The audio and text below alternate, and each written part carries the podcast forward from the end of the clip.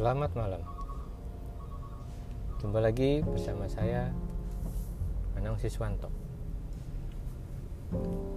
Malam ini saya mau coba membahas mengenai salah satu channel yang biasa kita dengarkan.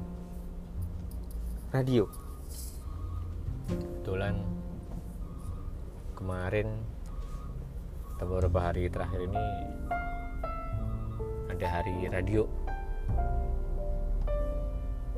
Menurut anda masih banyak nggak sih yang mendengarkan radio? Bagi sebagian orang yang biasa ke tempat kerja atau tempat berkegiatan menggunakan kendaraan pribadi bawa mobil saya kira mereka masih mendengarkan radio. Baik untuk keperluan informasi ataupun hiburan. Karena beragam lagu beragam genre bahkan para penyiar pun bisa berinteraksi dengan kita. Tapi bagaimana dengan mereka-mereka naik kendaraan umum? Bahkan kadang kendaraan umum pun mereka juga masih memutarkan radio ketika di jalan. Bagaimana fenomena di second cities? Bisa jadi masih ada, hanya bedanya jenis radio yang diputar serta genre dan kategori radio tersebut. Kira-kira sebagai seorang marketer atau para brand tim sales masih butuh radio nggak sih? Kalau saya mendengarkan radio, ternyata masih banyak produk-produk yang beriklan, terutama yang relevan terhadap kondisi sekarang, yang relevan terhadap produk-produk yang kepake, entah itu untuk mobil, entah itu untuk motor. Bahkan saya pernah dengar acara pagi-pagi di sebuah stasiun radio di Jakarta yang sudah diblok selama satu tahun oleh sebuah brand. Padahal brandnya itu brand, brand motor. Namun iklan di radio. Yang notabene mungkin yang dengar banyak kan yang naik mobil atau kendaraan umum bisa jadi itu masih ada konsumen yang di sana. Atau saya dengar iklan mengenai vitamin C. Karena kebetulan dengan kondisi sekarang. Atau air dalam kemasan. Yang sedang launching produk mereka dan juga campaign mereka. Kenapa? Ya karena selama di jalan orang butuh minuman tersebut bahkan biasanya menjelang Ramadan para stasiun radio sudah diblok tuh. Ketika mereka waktu-waktu menjelang buka puasa. Hal ini dikarenakan di masing-masing daerah. Buka puasanya pasti berbeda.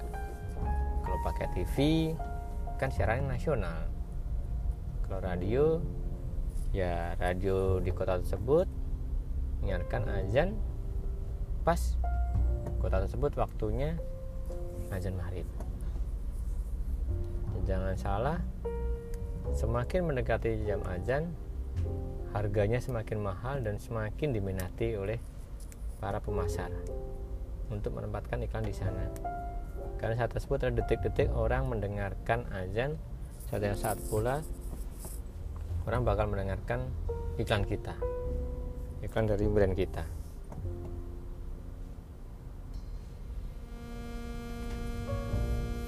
Bagi para pebisnis yang suka mendengarkan berita atau bahkan mereka pengen mendengarkan laporan jalanan radio-radio berita masih sangat diminatin. Karena mereka pengen mendengarkan kondisi saat ini di mana macet di mana ada sesuatu di jalan tersebut sehingga mereka bisa membuat antisipasi. Namun apakah masih banyak yang beriklan? Untuk hari-hari biasa saya melihat tidak sebanyak zaman dulu. Tidak sebanyak setahun-setahun dua atau tiga tahun ke belakang. Mengapa?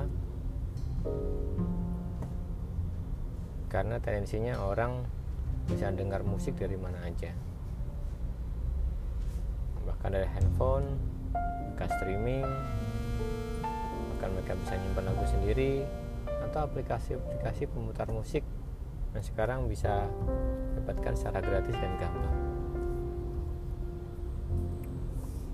Namun demikian, ketika saya mendengarkan radio, para penyiar mereka berinteraksi.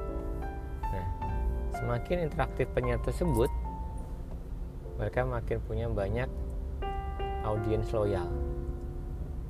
Dilihat dari mana?